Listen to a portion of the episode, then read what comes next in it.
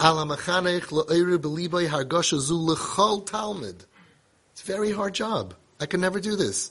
You gotta love every single, this feeling, dedication, mesirus, has to be for every single child, whoever ends up in that seat in your classroom. Our precious children, Yalda Yisrael. Chonan Oisam Hashem, the Ebishter was in them, grace them, bechushim Elohim, mifutachim ma'oid. The Ebishter gave them a special sense, highly developed sensors and radars. V'reishis kol, margishim heim mi oyavam. They know who loves them. She'oisa yahavu v'yirtzu l'kabel min piv v'chinuch. The ones that they feel, this guy really loves me, they'll be open to be makabel Torah v'chinuch. And they know. They have a sense. My Rebbe likes me. My Rebbe doesn't like me. I get on his nerves. Nerves. He's happy when I when I when I'm absent. My Rebbe looks very disappointed when I walk in the room. And I'm uh, not talking about blaming the Rebbe. I can't imagine. I'm sure some kids they'd much rather the kid didn't come that day. It makes it much harder. But that's if you look at the kid as the problem. If you look at it like I am going to be the solution to this kid, then it's a whole different struggle. The whole struggle is different. V'lochein, rak kasher mechanech oyev es chanichov, ahavas nefesh, yachal hatzliach. And therefore, only when the educator loves the child, ahavas nefesh, yachal it's the only way that it can be matzliach. Look how far it goes. V'ragalani and I always ask the mechanchim, the educators, im oyavim heimis if they love their talmidim, v'ayidei zeh ani midas hatzlachim, and then I know how matzliach they are. So you don't need to go ahead and even speak to the kid. Yes, the Rebbe, see that kid over there, Chaim, Chaim Moshe? How much do you love him? 76. Oh, the kid probably is doing 76. So I could tell how, how much liach the kid is by how much the teacher lo- loves the kid. We spoke about this many times. Chazal.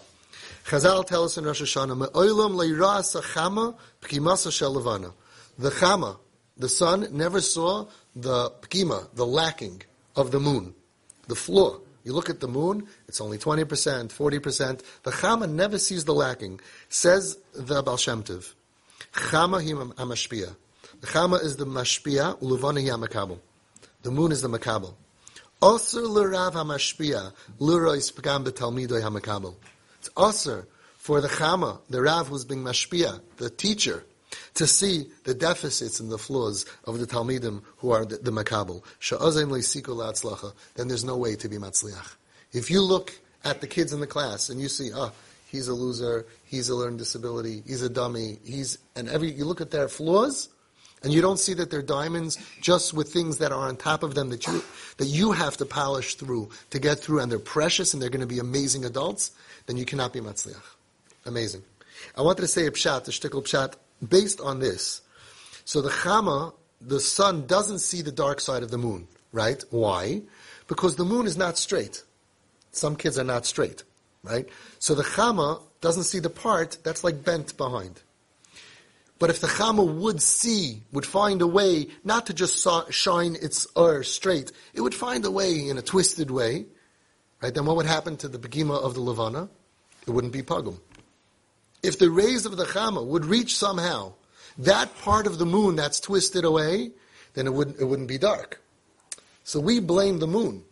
But we could also realize that a Chama that has tremendous skill will find a way to shine your light even on those that are dark, the dark side of the moon, the things that are not Yasher. So when you're going ahead as a parent or a teacher, you're teaching. Yashir, you're there. You show up. You're in a good mood. You're happy to be there. You're teaching. And some kid is turned away. He's in darkness in his brain. So Avada, if you can't shine your light on that dark place to get the smile into the kid, to get your light onto that kid, it's always going to be dark. Right? Because if it would, it wouldn't be a pogrom anymore. You can remove the darkness from your students if you find the skill to find a way to do it. And sometimes it's during class, sometimes it's by recess, sometimes it's in different ways. I'll tell a true story that I love telling my, with my own daughter. My daughter always dreamed about being a, a, teacher and hopefully eventually a principal. She has great kaiches, be'ezus Hashem in her. She really can be a fantastic educator. She came back from seminary and she very excitedly got her first job. She's teaching, Givaldik. She started work that, that Sunday, Monday, Tuesday, Wednesday, Thursday. Friday night, she tells me after the meal, she says, Ta, what do I do? When I walk into the classroom, there's one girl who's cuckoo. She's nuts. She just jumps up and down. She says, Mora, Mora, Mora, can we go ahead? Can we not study today? She just disrupts the whole class. And she gets another two, three, or four of the Shvacha kids who are also not so into it. She gets them crazy. And then, I, I don't know, I can't teach. She disrupts, the whole classroom ends up being disrupted. She says, I spoke to the principal. The principal said, ah, she's a troubled kid. Do what everybody else does. Ask her to leave the room. And next year, she's not coming back to this school. They solved the problem. So she looks at me and she says, Tom, what do I do? So I told her, listen, if you cannot figure out how to teach with her in that seat, and your only solution is that she leaves the room, then I think you should quit. It's not a job for you. So she looks at me with that look, and she's like, whoa, like her whole career, her whole future that she's building up, her whole high school and seminary to be a teacher, and that's what she wants, to be mashpia, and she's great, and she has kaiches. She's like, whoa, like now, she's on trial. She's like, whoa, what do you, what do you mean? I said, you cannot hurt a Yiddish neshama, period.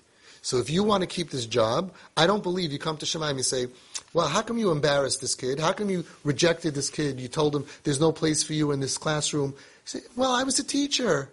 I don't believe that that's necessarily going to work for you.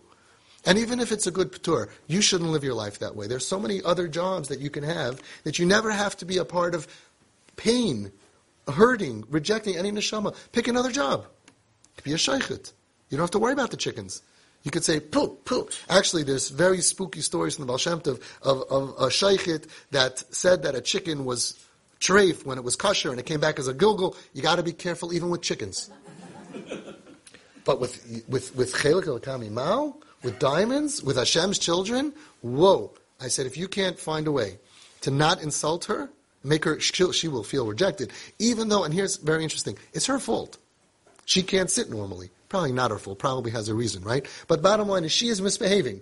But when she's in the hallway, she's not thinking to herself, this is such a great teacher. I really deserve this punishment. No. She has struggles and problems that are stopping her from being able to behave, and she's going to feel rejected. You cannot reject this thing. So my daughter was like, Ta, uh, you know, early retirement after one week. I don't think there's severance pay for that. What should I do? So I said, well, you have no choice. See, once you put the educator's job on the line, they have to fight for an idea. She didn't come in with that. She came in with that, I got a problem, it's a kid. Now she's, I got a problem, my whole future. I said, you have to find a way to win over this kid. Because if you win over this kid, then the other kids will behave, and then the whole class will be fine. So here's what happens. A Maisa Shahaya, it's a true story with my own daughter. You can ask her, you could ask, I mean, this is true. It's not like from a thousand years ago. It's true.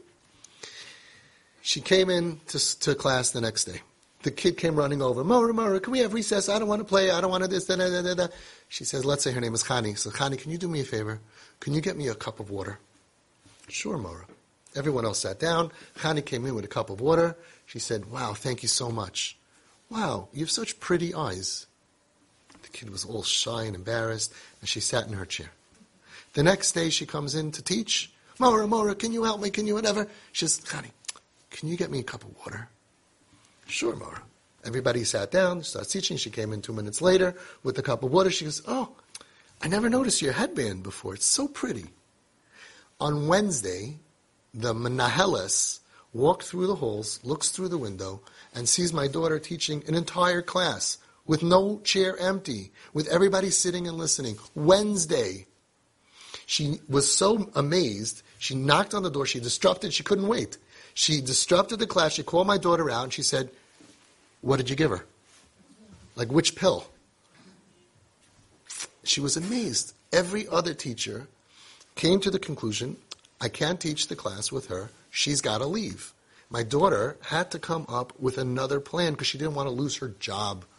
And that same kid that so many other teachers said, no hope, no way, impossible, my daughter won over with a cup of water and a few compliments.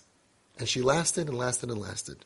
So the point is, we have to be dedicated. We see the kids, the teachers see the kids with the darkness. 20% darkness, 80% darkness.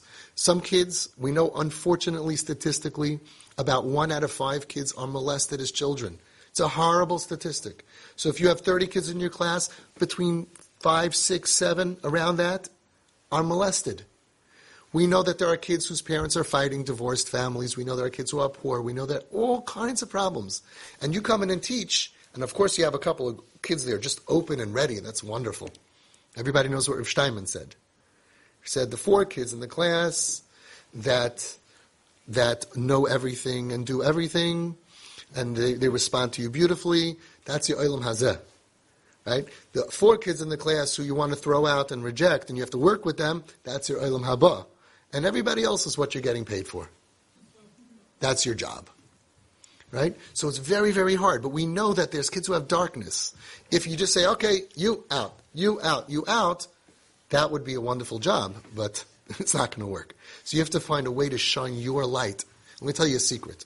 Kids at any age look at adults like we are angels. We have so much power. If you show an interest in a kid, they respond to that. They respond to that. A kid in third grade looks at a sixth grader like he's Moshe Feinstein, Gadol Hador, and Superman all wrapped up in one. An adult, if you smile at them, it's unbelievable. And there's so many stories, Ein Kan But there's one story that I heard from Rabbi Gedalia Sheinin, who's a Rosh Yeshiva, in a yeshiva of kids who are shtickle troubled in Eretz Yisrael. They found a kid in his school. It's a regular yeshiva. It's just, kids are a little bit, but they're still yeshivish kids. There was a kid who they caught with an iPhone, with internet, open internet, in the yeshiva. Not only in the yeshiva, in the classroom during shiur, under his desk. That's like the worst possible crime. They went to Rav Steinman and they said, "What should we do?" So the Rebbe who was there said, "I cannot have this kid in, in the classroom." And Rav Gedalia Sheinin said, "Let's hear what the, what Rav Steinman has to say." It's so interesting because the Gedolim never wanted to lose a kid. The Ketanim always say, well, we have to, we can't, there was a reason. The Gedolim always come up with a way. He said like this, listen, you can't have him in the classroom. So you got to tell him, for 30 days, we have a special program for you. The second Seder Rebbe, who comes in the second Seder, will be learning with you privately in the beis medrash, one-on-one, morning Seder. Second Seder, the first, your Rebbe, this Rebbe, you will learn with him second Seder for one month. After a month, come back and tell me. What do you think happened? instead of punishing him and telling him you're worthless and adding on another kid on the street, which would have made a lot of sense, everybody would have said, yeah, you have to put your foot down. Rav Steinman said, what's going to fix the problem? What fixes broken kids? Attention, private attention. I believe in you. I'm not willing to give up on you. And Baruch Shekivanti, in a certain way, I got to tell you, when I opened Home Sweet Home, there were kids, believe it or not, who broke the rules. Hard to believe. These were all kids off the derech. Many of them were homeless. Of course they broke the rules. No kunz. I didn't look at them and, wow, I can't believe you did this to me. I was expecting it. But there were some rules that you couldn't stay in the house. For example, if you lifted an arm, if you hit another kid, you lifted your hand, you can't, you can't be in, in regular gen pop, in regular population, because then the house is going to be knives and fights and whatever. So, there was a day, it was like the second day, that the one kid offended the other kid, and that kid raised his hand and punched him in the face. So what did I tell him? I said, listen, I'm really sorry. You can't stay in the house. This is a kid who lived on the street for three and a half years. Homeless. He lives in a truck. He's like, okay, fine. I don't care. I don't need this place anyway. I'll, I'll, he used to sleep on the D train. Okay, he knows who he is. He's living now, Baruch Hashem, in Lakewood. He's doing good. Baruch Hashem has two kids in yeshiva. He's great, great, solid, solid guy. We should all be as frum as him. But at that point, he's like, okay, you don't want me, I'm out of here. So I said, whoa, whoa, whoa, hang on you can't sleep in the house, but you're not going. You're not going to be homeless. You're going to sleep in my house. So I moved him into my guest bedroom, the presidential suite in the attic, which is really made up nice for com- for company for guests. So we have special guest, and he stayed in my house for a week. And all the volunteers told me, "What kind of punishment? How's he going to learn? What, you, are upgrading him. He's much much more comfortable in my house." After a week, he told me, "I want to go back to the house." He, as much as he enjoyed the, the special treatment, he wanted to be back. I said, "Okay." no lifting hands. And that was it. So we have to be ready to realize that we will not lose any kids. That's what the Gedolim taught us. Im ki maimer nemer b'gdoilim, although this Maimer is spoken about gedolim, about adults, shaykh hu gam b'ktanim, it's also shaykh to the children. She'im chas v'shalom, ein a soivelis talmidoi. If an educator cannot be soivel, cannot take his student, mechayvasoi, lo hidia lo hirim sha'aleim lo hitziyoi lemakim acher, ki etzloi ein loy kfar sikri latzlacha. The teacher says, I can't take this kid anymore, right? Then you have to let the parents know, there's no way I can be matzlich with the kid. So what has to happen at that point? The educator has to add on to himself supernatural kaiches. Because it's not shaykh to go to parents and take 5, 10, 20, 30% of a class every single year and say, sorry, I can't deal.